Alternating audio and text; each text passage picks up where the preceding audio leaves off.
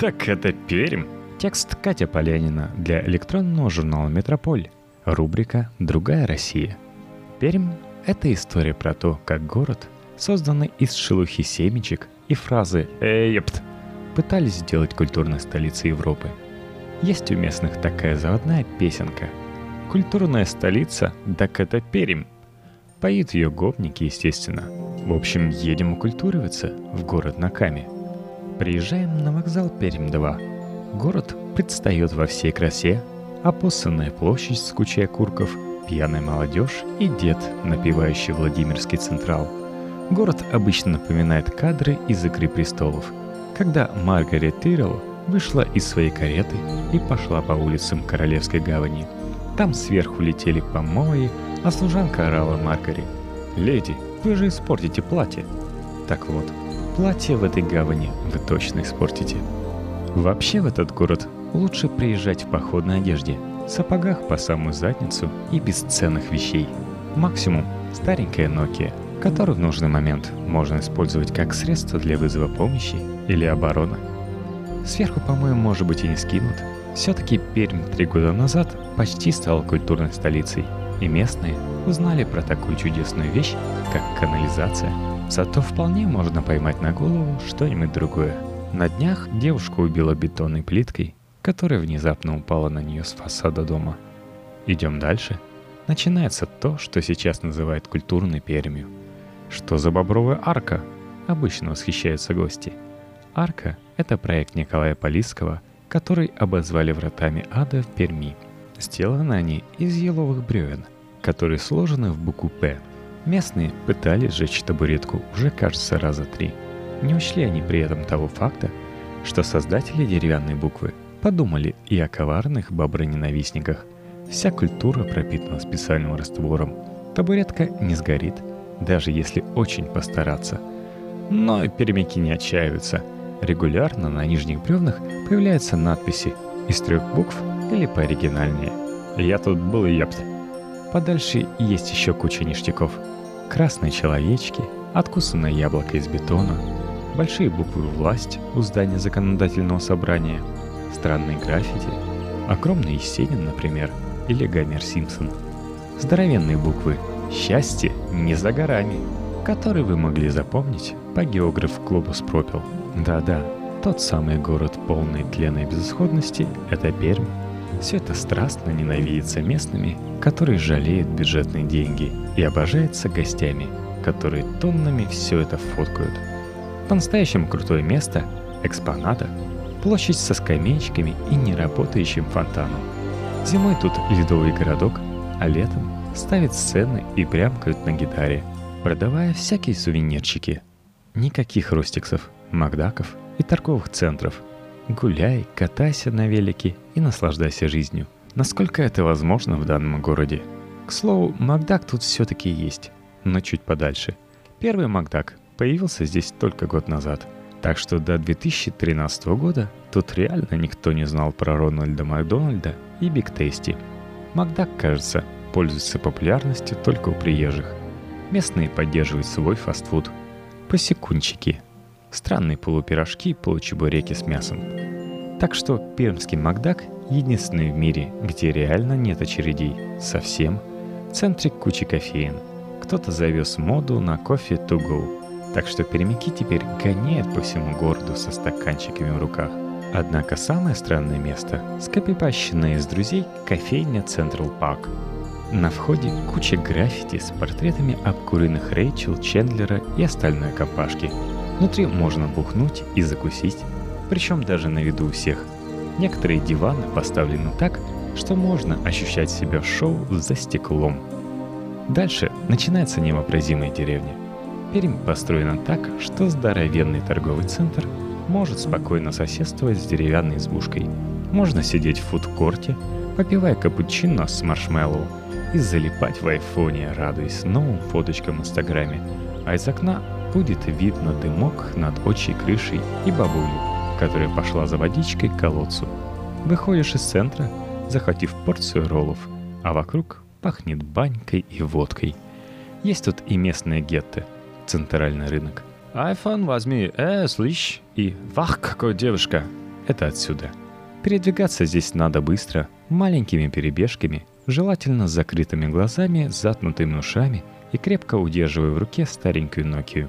А любителям экстрима добро пожаловать в местную шаурмичную. По слухам, пока от нее никто не умер. Идем дальше. Огромный кусман на карте города занимает Балатовский парк.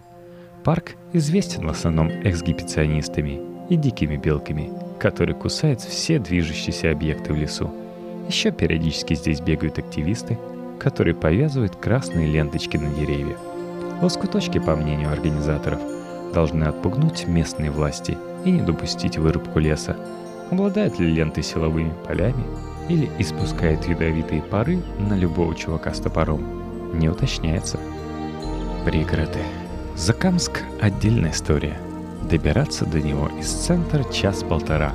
Просто погулять. Туда никто не ездит.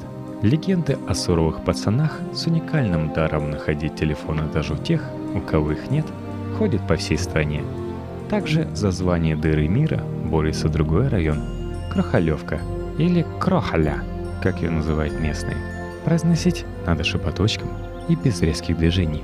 Это такая свалка, в которой почти полностью убили зачатки какой-либо цивилизации. ехать туда только в шлеме и в скафандре. Не забываем про Нокию. Человека из провинции можно вытащить, но провинцию из человека никогда. И Пермь еще одно тому доказательство. Марат Гельман, тот самый, который решил на семках и гопниках построить культурную столицу – Уехал еще в прошлом году. Красных человечках с улицы убрали, а музей современного искусства выгоняет из родного здания. Зато стоит табуретка. Надо было, наверное, Гельмана облечь чем-нибудь неуезжающим, а красных челов чем-нибудь не убирающимся. Ультима Тула. Текст Игорь Антоновский и Надя Левитина для электронного журнала «Метрополь». Рубрика «Другая Россия». На остановке улица Мосина Пустынная сера. Бродячие собаки бегают вдоль подковы. Маленькие секции ларьков с бижутерией и сигаретами. Памятник левше у оружейного завода застыл залитым бетоном идиотом. В полный человеческий рост всего лишь. Отсюда отходят маршрутки в Москву, и кажется, это просто еще одна станция столичного метро, щупальца которого, расхриставшиеся, как сальные волосы ПТУшника, пробрались и сюда — Жизнь Туле — это прогноз погоды после выпуска новостей.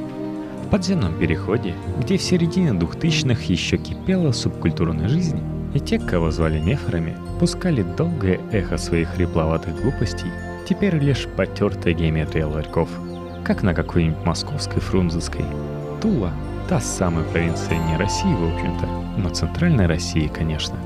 Будь наша страна какой-нибудь Прибалтикой — ограниченный центральным регионом и северо-западом, город левши и пряника был бы гораздо органичнее, спокойнее. Захолустье – маленькая сестричка Москвы. В странах, не страдающих таким территориальным гигантизмом, как Россия, все городишки похожи как матрешки, только размер определяет степень провинциальной тоски. Но Россия огромна, как щупальца московского метрополитена – и чувствуя близость к точке сборки, Тула теряется, жмется податливо к Московской области, не может сосредоточиться на своем прекрасном захолустном безвремени, на своей пряничной тоске. Мечтает стать частью Москвы, но эта проблема, скорее всего, центрального региона. Поэтому надо бежать с остановки Мосина, забыть о Москве, пересечь завешенный гирляндами свадебных замков мост через Упу и ловить счастье в троллейбусах и трамваях или желтых газелей маршруток. Не столичных совершенно, устаревших, но прекрасных и очаровательных. Их мутные стекла – лучший фильтр, их трясущийся пол, подпрыгивающий на многочисленных холмах – лучший проводник. Тула волшебна. Из одного крайного района в другой невозможно добраться напрямую, хотя некоторые совсем рядом. Тропинки среди поросших канав будут долго петлять, окажутся ложными и заведут в тупик – Холмы Тулы — реликтовые лежащие полицейские, словно работающие в режиме переброски. И вот тебе бросает сказочный город, но не из глянцевых сказок, где все вычищено, вылизано, а цвета горят невыносимо, а тусклые сказки из пыльной детской библиотеки, где страницы в книжке выпали и истрепались, а картинки почти стерлись. Тула тускла. В сравнении, например, с русским благолепием Калуги, Тула не выпячивает свой купеческий лоск, она что-то бережно хранит себе за каким-то волшебным туманом, который пропадает порой, когда маршрутка в очередной раз подпрыгивает, и за окном открывается та самая грустная сказка, которую думал, что и забыл уже. И понимаешь, как будто этот город спрятался за плинтусом Москвы.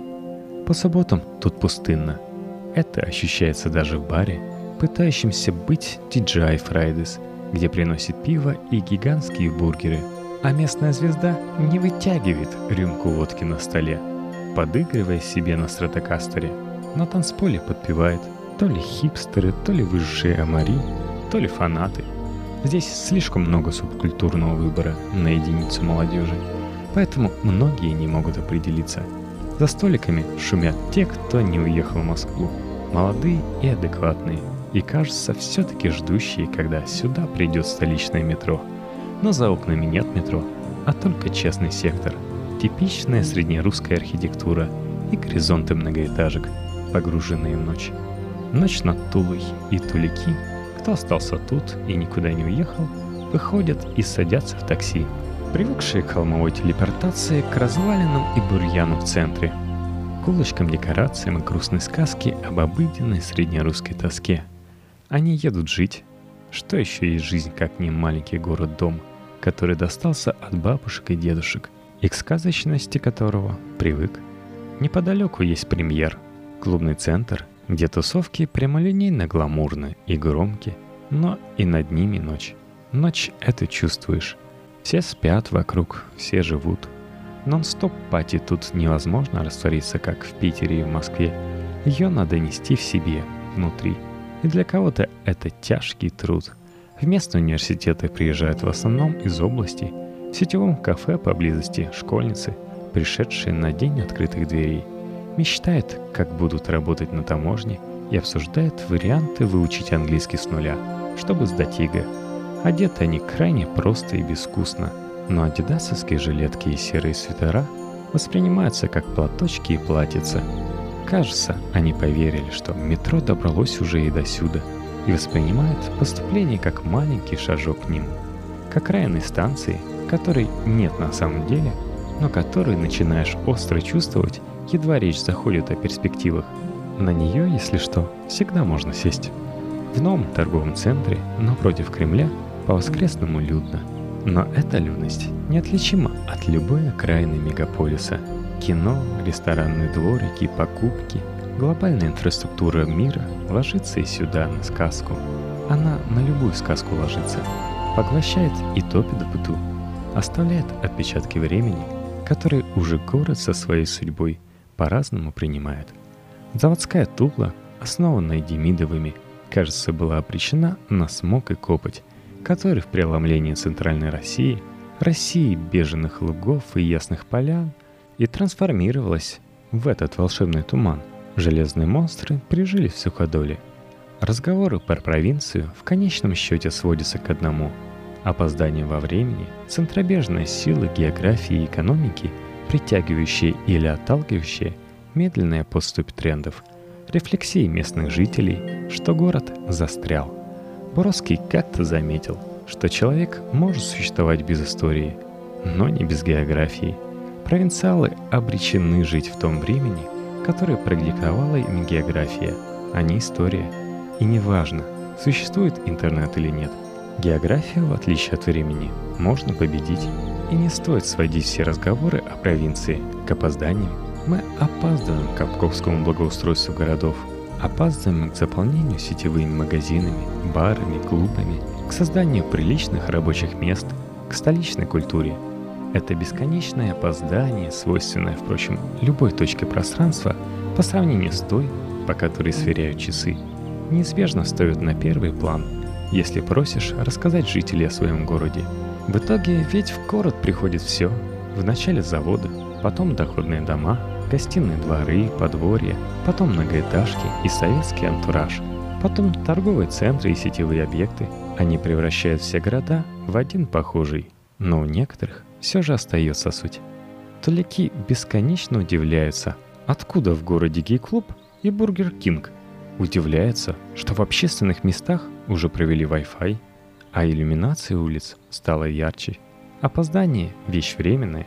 Хотите узнать, какой будет Тула завтра? Ну, съездите в Москву, выберите то, что вам нравится, скоро это приедет и в Тулу. И да, этим будут гордиться с чуть провинциальным идиотизмом. Будут указывать, вот, у нас современная архитектура, оружейный музей. В России сотни маленьких городков, где сказочность разрушена историями про бандитизм и гопников, страхом перед кафешками с названием «Марина» и брезгливыми плевками, что «ну вот к нам сюда все опаздывает». Толе, безусловно, повезло. И с совершенно чудесным расположением, с этой географией порталов и тряской холмов, с этим резным частным сектором, с этими заводами, кондитерскими, оружейными и с этим туманом, который держит тех, кто все надеется на конечную станцию серой ветки, со всеми этими мифами про бородатого старика, который бегал по области в надежде умереть в покое и непротивлению злу.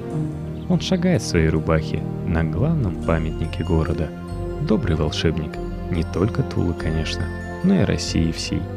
Если вы хотите приехать в провинцию не для того, чтобы брезгливо поблеваться на опоздание, то ей должно быть Тула. Когда ночью в Центральном парке смотришь на фонари улицы Первомайской, чувствуешь, что не провинция опоздала, а большие города убежали куда-то далеко вперед и окончательно запутались. Чувствуешь зыбкость сказки и просишь город не останавливать ее. Потом вспоминаешь, что искреннее и наивное желание «пусть моя Россия будет маленькой-маленькой» — это статья за экстремизм.